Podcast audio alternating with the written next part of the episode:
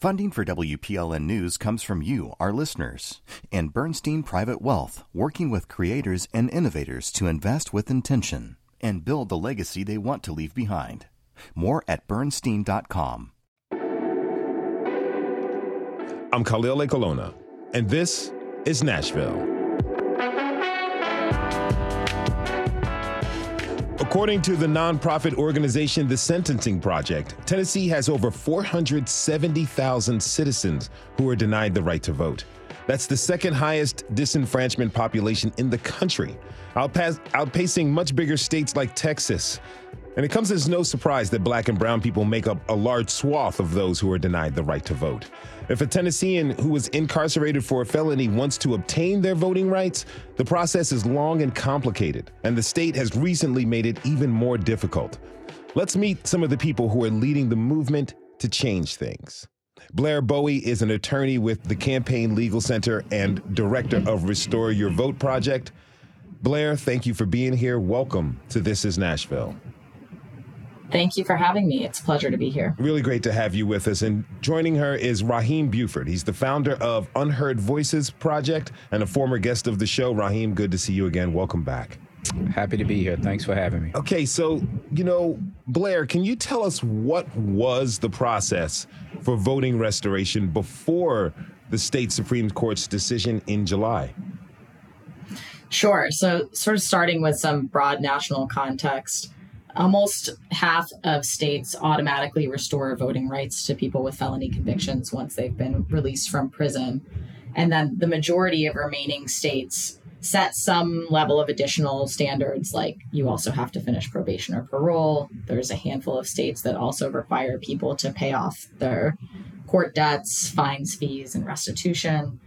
Um, but Tennessee is or was one of only three states that additionally required people to obtain a certificate that proves that they met those criteria before they could register to vote. Um, so, this certificate of restoration, as it was called, is sort of an unnecessary administrative hurdle, which just requires people to track down uh, signatures on a document proving that they meet the eligibility criteria from records that are already in possession of the state. And that process was sort of unnecessary on paper, but in practice, it was already nearly impossible for people to get those certificates of restoration because there's no application. People kind of had to go on a wild goose chase to get the right officials to fill it out. And those officials that are supposed to fill it out weren't even trained on how to do it. Hmm. So they'd often just say, no, I don't know what that is, or make mistakes on the certificates. So it was already a really difficult process even before the change this summer. Okay, so let's talk about the change this summer. Earlier this year, the state Supreme Court took action. Can you explain to us how much tougher the process is today? Yeah. So to be clear, this change does not come from the Supreme Court. This is a new guidance issued by the Elections Division. Um, and they have used a Supreme Court case from earlier this summer as pretext for making the law more difficult.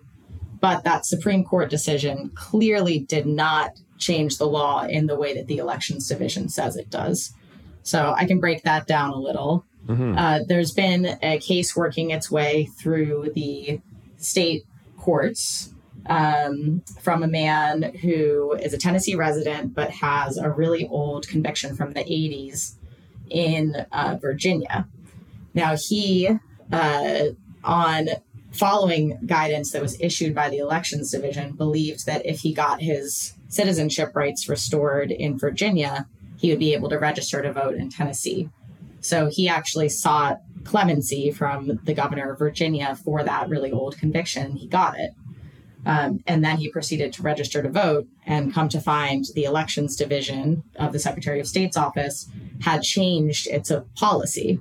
And they said, actually, you still have to get the certificate of restoration, which means you have to prove you don't owe court costs on this decades old Virginia case. Mm. He couldn't obtain records that showed that. Um, so he brought suit saying, hey, wait a second, the statute seemed to say that I can either do the in state process or I can get my citizenship restored in that state. That case worked its way up to the state Supreme Court, and the Tennessee Supreme Court ruled no, actually, he does have to go through Tennessee's process.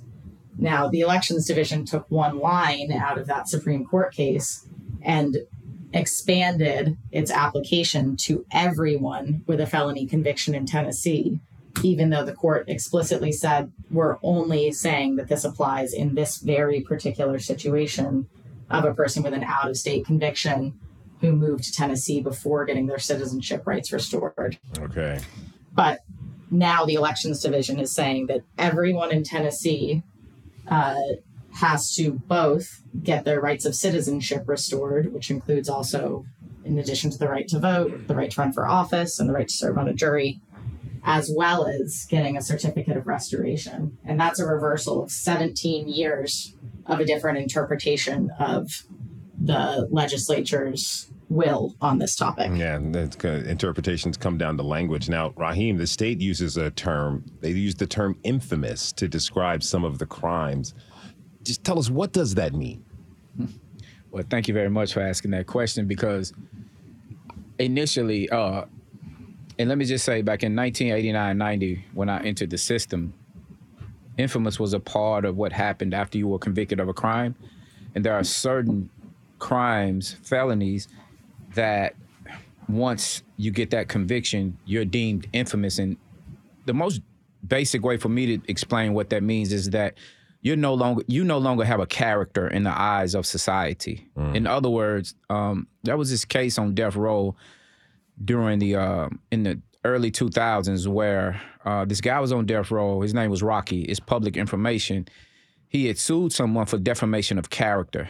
And by the time the ruling came down, essentially what it says that because you have been deemed infamous, you don't even have a character. So even if somebody lies on you, it doesn't matter because you you're no longer in good standing with society. That's the term. What what happens to people when they're deemed infamous?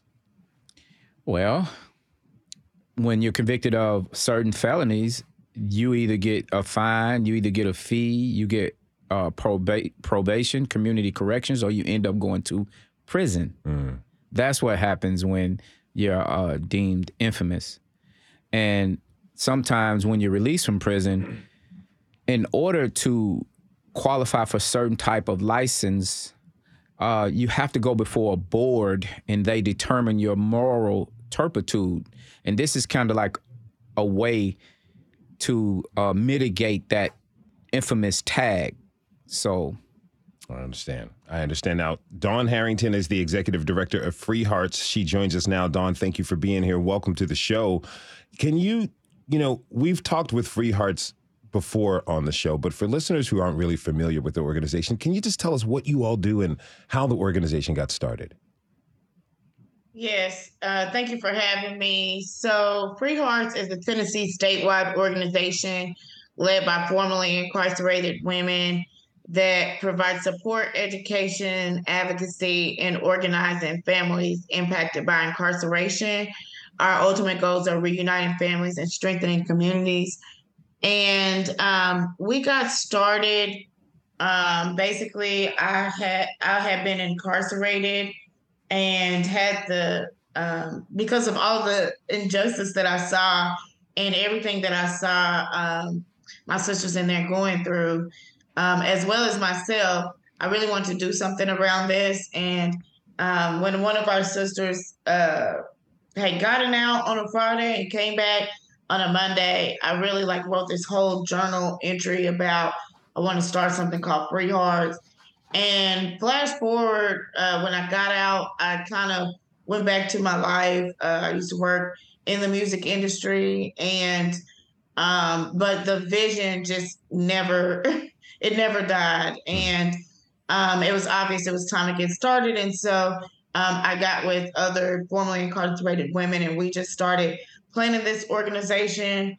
And flash forward, now we have really built a, a base all across this state and we're working to change everything that's holding us back. Mm-hmm. Now, now, Blair, can you tell us a little more about the Campaign Legal Center and the project that you direct, the Restore Your Vote project? Sure, yeah. So the Campaign Legal Center is based in Washington, D.C., but works all across the country on strengthening American democracy. Um, one of our programs is focusing on voting rights and fighting voter suppression, and our program, Restore Your Vote, focus spe- focuses specifically on both fighting felony disenfranchisement and fighting um, the misconception that most people with past felony convictions can't vote. Nationally, about 80% of people who have been convicted of felonies actually do have the right to vote, but there's a really persistent notion that once the right to vote has been lost, it's lost forever. Um, so we really work to help people get connected with resources in their community, like Free Hearts, that can help people understand what their rights are. And if they did lose the right to vote, help them go through the voting rights restoration process. Mm. How did you and Dawn come to work together? Uh, so Dawn and I met in 2018, I believe. Um, and we uh, were looking to do some work in Tennessee because of how complicated the law was. And we met with Dawn, and she recommended um, that we hire an organizer, Jacola Lane, uh, to do this work in Nashville. Um, and we did, and Jacola did an incredible job reaching people across the Middle Tennessee region and helping them go through this rights restoration process. Um, and at that point, I know that Free Hearts had already been working on this for a while and really wanted to make voting rights restoration one of their main priorities. Um, so we just continued that partnership and continued to grow it. Mm. Now, Rahim, when you were last on the show, you talked about your time being incarcerated. And, you know, it was during that time where you founded Unheard Voices Outreach. Tell us more about Unheard Voices and the process that you went through to create the group. Mm-hmm. So, Unheard Voices was actually born out of a poem that I had written in 2005. I was sitting on my bunk bed looking out um, the window in a cell, and I'd ask, asked myself this question: um, Who am I? And and I just went on to answer it. Society doesn't seem to know. Representing the unheard voices. My name is Roger and from there, after I had completed that poem, it's probably my best poem ever. Uh, I began to think deeper about what what it meant to be an unheard voice because oftentimes I would sit in a pod in prison that's in the middle of their day room. I would see people go up for parole and then they would come back with their heads down because they didn't make parole. And then I would see people leave prison and come back. And um, I didn't understand it. And so over time, I just kept thinking on the idea, building on the idea. And finally, when I was released from prison in 2015 after 26 years, my sophomore year at American Baptist College, I was challenged to create a project that would reflect some education that a program that I was in, which is the entrepreneurial leadership program at American Baptist College. And I just went and fin- I finished everything that I needed. I wrote up the vision, and our vision for the Unheard uh, Voices outreach is that for people leaving jail or prison, is to experience a second chance society. Mm-hmm. And basically, some of our missional work is decarceration. We advocate for the release of people who are on parole, specifically old heads. One of our most important cases was Cyrus Wilson, who had gone to prison for a long time and maintained his innocence. We also um, push for plugging pipelines to prison through our P3 project, and that is to intercede for young people who are in the juvenile system. We got several juveniles attorneys so that they could have a better chance of not being bound over. And we also believe in changing sentencing. Uh, we have a 51 year life sentence mm-hmm. here in Tennessee, and so we've been working for that. So, Unheard Voices is saying and demonstrating that people who leave prison deserve an opportunity to live a changed life, a second chance life. And right now, felonism stands before us, and um, felony disenfranchisement to us is just another form of felonism, which is the legal, social, economic, um, and political discrimination against people who have been convicted of felonies. Let's take a short break. When we come back, we'll learn more about the voting rights restoration in Tennessee and hear our guests' stories of attempting to restore their own rights. What do you want to hear? We want to hear your perspective, so join the conversation by telling, uh, tweeting us, pardon me. And this is Nashville. We'll be right back.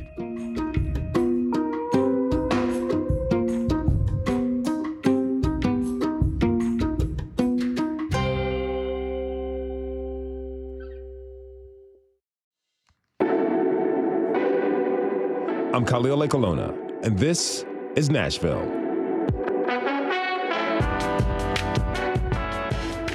We're talking about the restoration of voting rights for formerly incarcerated people in our state. At this moment, nearly 500,000 people are denied the right to vote.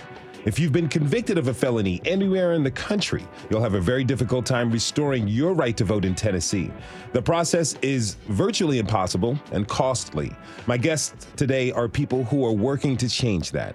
I've been talking with Dawn Harrington of Free Hearts, Blair Bowie of the Campaign Legal Center, and Rahim Buford with Unheard Voices Outreach. Again, thanks to you all for being here today. Now, you know, when I look at it, the media and most people often say that folks lose their voting rights. Is that the right way to frame it? Rahim, why is it inaccurate to call it losing voting rights? So, what it implies is somehow you had it and you were just like walking down the street one day and, and it slipped out of your pocket, hmm. or that you, through some type of negligence, uh, lost your voting rights. And the reason that's the wrong framing is because it leaves out the fact that voting rights in Tennessee were taken by legislate, legislators. Mm-hmm. And I remember being in prison in the 1990s. Uh, Brother Khalil Al Mumin had ran for senator, Tennessee senator, in prison, and there was this campaign inside of the prison. And so, what used to happen in Tennessee is that politicians would actually have to go to prison and seek votes from those who were in some of the main prisons like the Walls, Brushy Mountain, Turney Center, and um, there's another uh, there's another a place.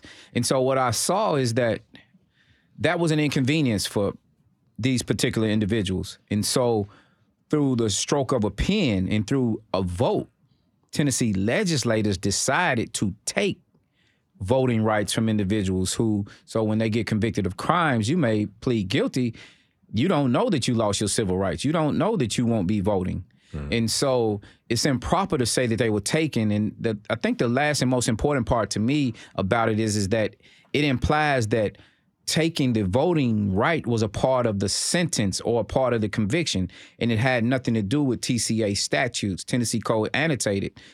There was a crime, there was a punishment for a crime. You get a sentence. Fees and fines, you go to prison. It has it says nothing about you losing your voting rights. That's something that is uh, styled or framed as um, collateral consequences, mm. and and that minimizes the importance of what's central to a democracy, which is a vote. And being born in this country and having the federal identity of a citizen of the United States to allow a state to remove the voting right, in my opinion and my belief, is that that is wrong because it's like you don't even get to put up a fight for something that your um, your ancestors fought and bled and died for the Voting Rights Act. And mm-hmm. so with Tennessee ex- with ultra extreme voter suppression, it begs the question, what are you afraid of?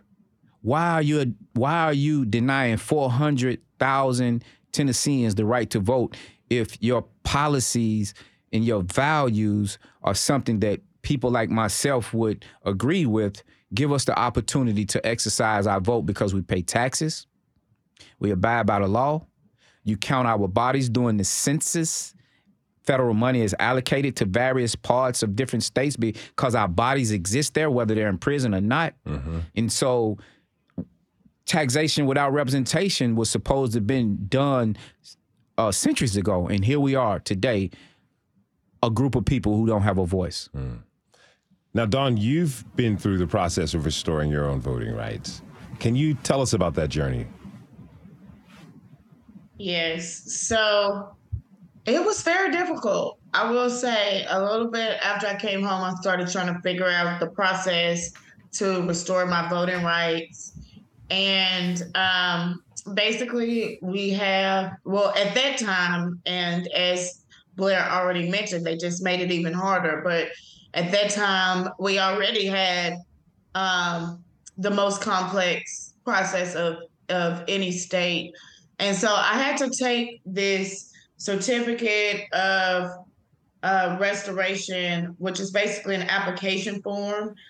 and uh, take it to to get it filled out by the arresting authority or some obscure language. I didn't even really understand who that was. And actually, my charge was in my conviction was in New York State. And so um, the state of New York, had I been living there, I would have had my voting rights restored automatically mm-hmm. upon being released. However, since I lived in the state of Tennessee, what I had to do was take that certificate of restoration form and take it to New York and try to get them to uh, fill it out. And um, it was very difficult. First of all, around that time, I was uh, working doing day labor because I couldn't find a job. So I was getting paid daily um, to work on construction sites and help clean up. And so, um, and and we were starting to build free hearts as well, but I had to save up my money uh, from my day labor job to go to New York and try to get them to fill it out because when I was trying to call around, I wasn't getting anywhere. So I said, well, let me go out there. It should be really easy to like go out there and get it filled out. And, you know, I'm going to save up because it's worth it. I really want to be able to vote. Well, I, you know, flew out to New York. First of all, I was unsure who I even need to have it filled out by and so I went to the um, police department because it said something about an arresting authority, and they didn't know anything about it. They said maybe try Rikers, which is where I was incarcerated. And so I went there, and they didn't know anything about it, didn't want to fill it out. So I went to the court. So mind you, also with my day labor money, I'm spending uh, Subway mm-hmm. uh, fare to be able to go here, there, and everywhere, trying to figure out where um, I was going. And so I went to the court, um, and the court told me to go to parole, even though I had never been on parole before. So I went to the parole office. They gave me like this long interview.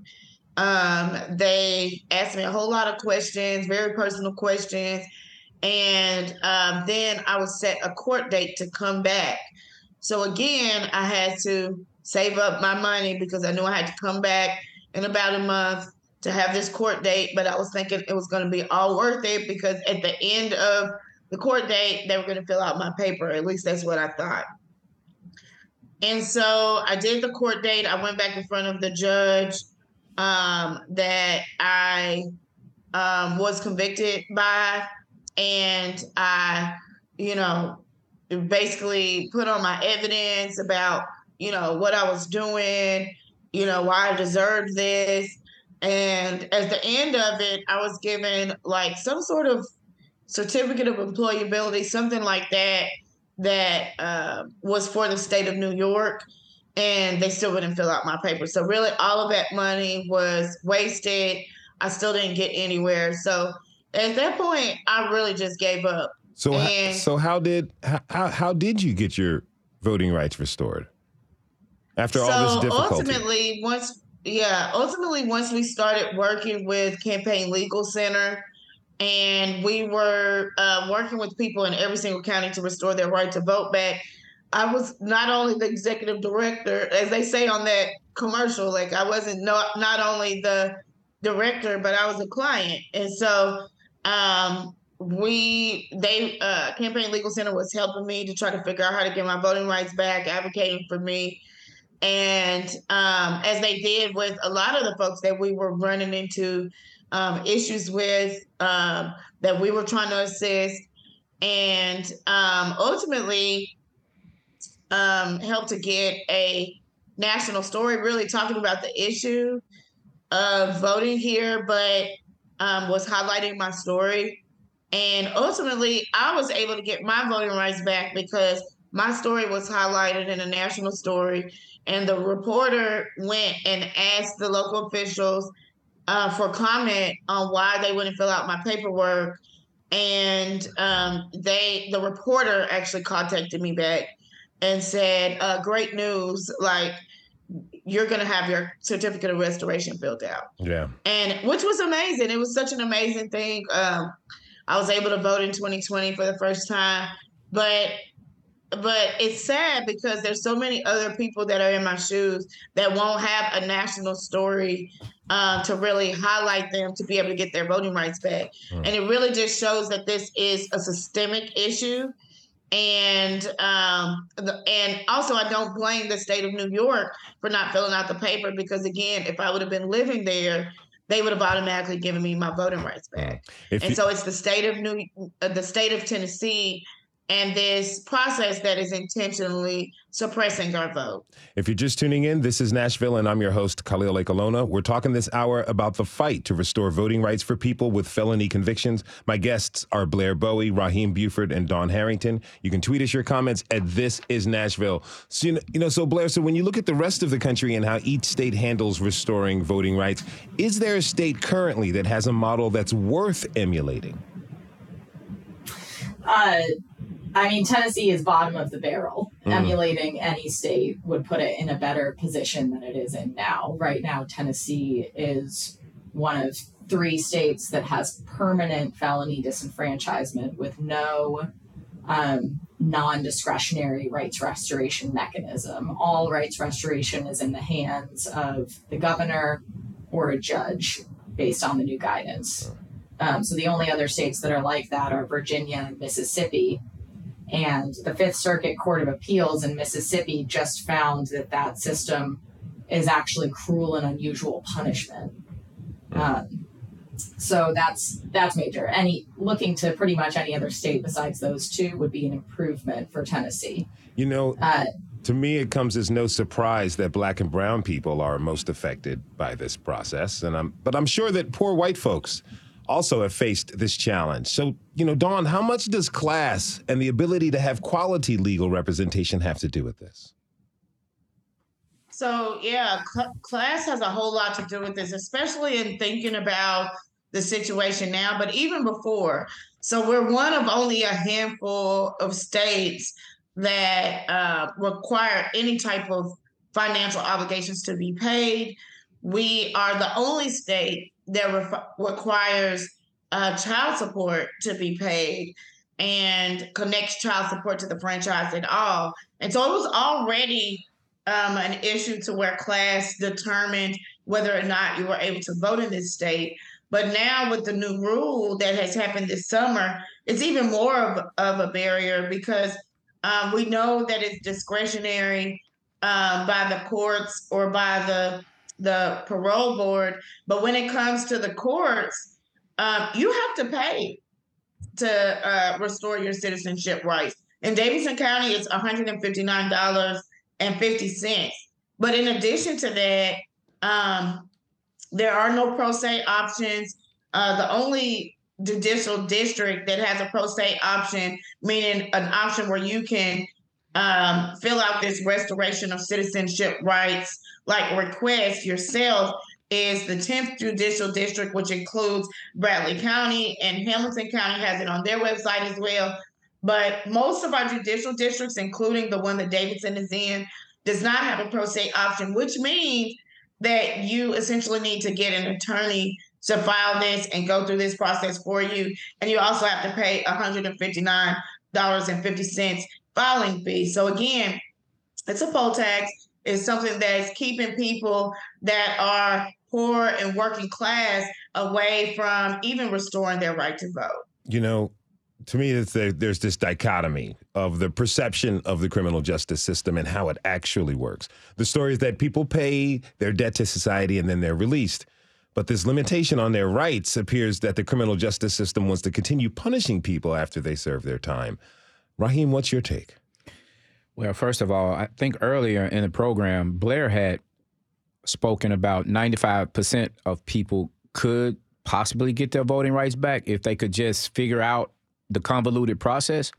Well, I fall into a, category of the 5% where Tennessee has said that you will never vote for the rest of your life. And so there is this binary idea that people who have serious offenses and nonviolent offenses if you have a serious offense, um, which they is determined a violent offense, you will never vote again mm. for certain categories. And so I think for me, and what I see is that if you did not um, commit treason, you weren't convicted of sedition, or if you didn't willingly give up your voting birthright, you should not lose your right if it is a right. And so even the terminology to me is in question because we never lose our um, due process rights in uh, the USA. And if the right to vote is central to my citizenship in the democracy, we have a real big problem because the way that voter suppression is winning is that it's criminalizing people and saying as a result of that criminalization, your citizenship is also a part of the punishment that we will impose by taking it from you. Mm-hmm. So when I think about this process, I'm saying that we have to put more resources into educating Tennesseans about what's happening because many of those who are poor whites, uh, Appalachian Mountains in different rural areas, are voting against their own self interest because they don't even see how important that their voices really are. And they just give their voices away without really being informed about what's happening for them in uh, the Tennessee legislature. I want to talk about that uh, right before we go to break because you know politicians they use crime and law and order as a campaign issue, and, and oftentimes they inflate the crime to instill this sense of fear to get people to potentially vote against their own interests. You know what can Blair? What what can citizens do to enhance their own knowledge of the criminal justice system, and to what effect do you hope a more informed citizenry will have? Well, I'd certainly encourage Tennesseans to educate themselves about this new policy change. Um, I think one of the potential silver linings of this of this new sort of bad faith guidance is that it's really exposed the system for what it is. Um, those who have been trying to restore their voting rights and, and working within this system have known for a long time that it's impossible, it's designed to fail, it lacks the basic safeguards to make sure that people aren't being erroneously denied. But now uh, that's been laid bare for everyone to see. They've they've said the quiet part out loud. The system is not uh, discretionary, uh, or it, it is discretionary now, and um, and it's it's impossible. And so Tennesseans should should have a look at these new rules and have a look at how many of their neighbors and folks in their communities are being disenfranchised. Um, I don't think we've mentioned yet that that 475,000 Tennesseans who are disenfranchised includes more than 20% of the black voting age population. Mm. So a huge number of people in the state are disenfranchised. Um, and this is a big opportunity for people to learn just how bad that is, just how bad of an outlier Tennessee is, and get involved with efforts to fix this. Let's take one last break.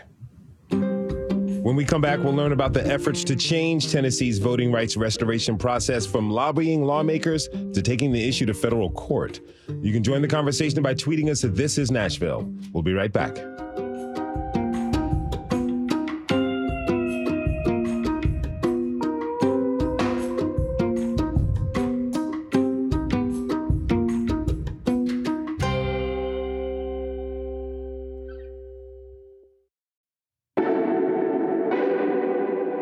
Khalil Ekulona, and this is Nashville.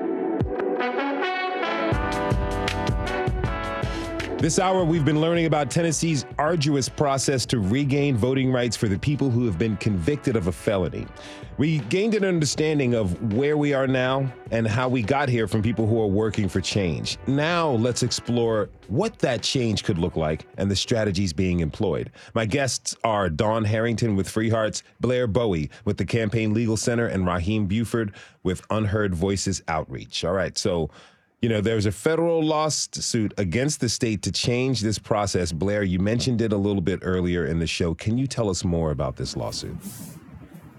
Yeah, so Free Hearts and uh, Campaign Legal Center and Baker Donelson are representing the Tennessee NAACP, as well as a class of all disenfranchised Tennesseans who have attempted to restore their voting rights um, to make this process work. Um, in, a, in essence, we have seen, and it should be obvious from the statistics, that the process for getting a certificate of restoration is basically impossible. Even though on paper, if you meet the eligibility criteria, which, as Dawn said earlier, are the steepest in the country, um, you know, having to pay all restitution and court costs, um, having to be current on child support, etc. Even if you, if you, on paper, if you meet those criteria, you have a right to this certificate of restoration, this piece of paper that restores your voting rights. And if you ask the correct official, you should be given it. Um, now, that's not how it works at all in reality. In reality, there's no access to an impartial decision maker. People are getting all kinds of scattershot, scattershot um, outcomes, even if they're similarly situated. And even though there's so many opportunities for error, uh, there's no way to appeal an incorrect decision. Um, so it really just creates a wild goose chase that's impossible for people to navigate. And in the end, only about 1% of people who have completed their sentences in Tennessee um, have ever been able to get their voting rights restored in the state. Where's the process of this case right now? So, right now, um, we are. Uh, in a phase of sort of investigating and trying to understand the new guidance. Um, the new guidance came out this summer. It says that in addition to getting certificates of restoration, everyone has to also go through the citizenship restoration process. Um, and so that's obviously, uh, you know, something that we need to look into for this this lawsuit, and that's that's what's happening now. Now, you know, taking the Kate the court, the course, taking this case to court is one thing but I'm interested in our own state government. Dawn, have you been lobbying lawmakers on the issue? And if so, who have you talked with? Yes, so definitely. Um, we have been lobbying legislator, uh, legislators for a few years and carrying had introduced legislation around voting rights restoration. And so we've talked to um, a lot of them. Actually, this past year, we worked the House really hard and um, on the last day of session, um, Leader Lamberth uh, basically said, uh, not the last day of session, but the day when we pulled it to uh, roll it to the beginning of next year, um, he said that a lot of people are working on this, but quite frankly, he feels that our bill is the pathway forward. But in addition to that, um, just wanted to name that the governor actually um, can write an executive order to restore voting rights. And we have been working on an executive strategy as well, um, dual strategy, while we're also working on, you know, grassroots organizing, the direct service of restoring voting rights, coalition building, uh, legislation, and litigation. We're also working on this executive strategy of trying to get the governor to use his executive power to restore voting rights. And actually, before um, even this new rule where it makes it even more important. Um, we had a, a, meeting with him, his um, one of his lawyers, as well as one of the lawyers of Governor Kim Reynolds, um, who actually used her executive powers to restore voting rights back you're, you're, in ta- Iowa. You're, you're, talking about Governor Kim Reynolds of Iowa. Okay, keep going. I'm sorry. Uh huh. Of Iowa, and so she actually did use her executive powers to restore voting rights and introduce clarity from the top. And so they um, actually um, the gov- the two governors are friends and their chiefs of staff are friends. So we kind of looped them all on an email together and was like, hey, let's have a meeting about this. Um, and we did earlier this spring. And, you know, within that meeting, um, Governor uh, Reynolds Stafford was just really talking about why this was so important to them, was very passionate about the model, about the fact that a lot of people voted once they got their rights back, and why they also thought it was very important to um, not require financial obligations to be paid um, in order for them to uh, get their voting rights back in their executive order. And so um, after that, um, Governor Lee's counsel that was there actually kind of before we even started talking, really recognized that the process that we have um, is flawed, even though we have a process. It's very unclear. It's very um, hard to navigate. Um, it's, it's so basically just really acknowledged a lot of our talking points about how the process did not work. Mm. And so um, at the end of that meeting, they really um, thanked us for bringing them a model. Also mentioned the fact that they were in the process of planning their last administration and that this was timely conversation. They also said that in this um, last, I guess, term, they'll be able to do more things. And so now we're really just, since the new rule has made it very, it has really made it to where the governor needs to do something and act. We're also really just having community members to write Governor Lee or call his office and really tell them that they tell him that we want him to use your executive powers to restore voting rights. Okay. Um, now, uh, let me ask you this, Rahim. If Kim Reynolds, the governor of Iowa, which is a very red state, can do this, what's your optimism? Uh, optimism, pardon me, that Governor Lee will take a similar action. Well, I'll say this: Governor Lee ran on a platform about criminal reform, criminal justice reform issues and um, Governor Lee actually has a company that hires formerly incarcerated people. And Governor Lee has relationships with formerly incarcerated individuals. And so if he does not have higher aspirations politically, this is a way for him to stand on his promises and, and his word because it's really simple in one regard is that there's a pathway for everyone to vote, including myself, who has been permanently barred. For example, um, if a person has been out of prison for uh, three to five years, you can say he or she are automatically uh, restored to their voting rights. And if we must continue with um, restitution fees and fines, of which our sister Keita Haynes mm-hmm. says we should not uh, let's create a payment plan where individuals who may have restitution can afford it. It may be as little as $5 a month.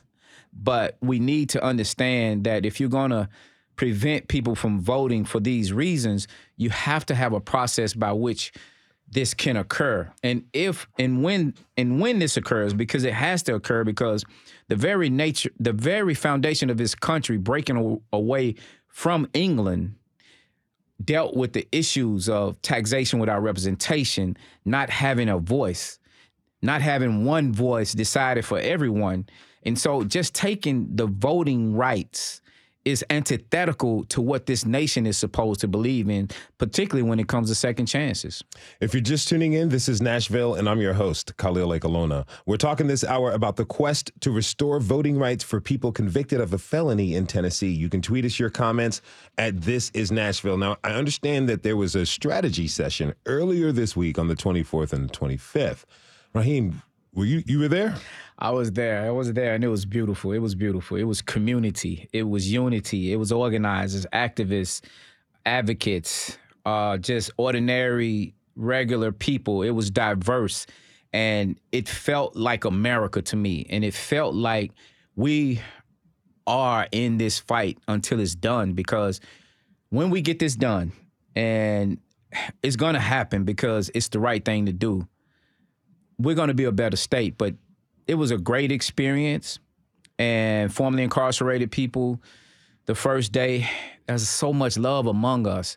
And the second day, just the whole community, I, am still amped up behind it all because to organize such a, a, a group of people, diverse group of people from all across the state, West, East, Middle Tennessee, people driving in, people spending the night, hotels, motels, people driving four or five hours across this state. I mean, because they believe in what we're doing.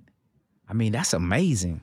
So you have a strong sense of optimism about it. Can you give us updates of what happened?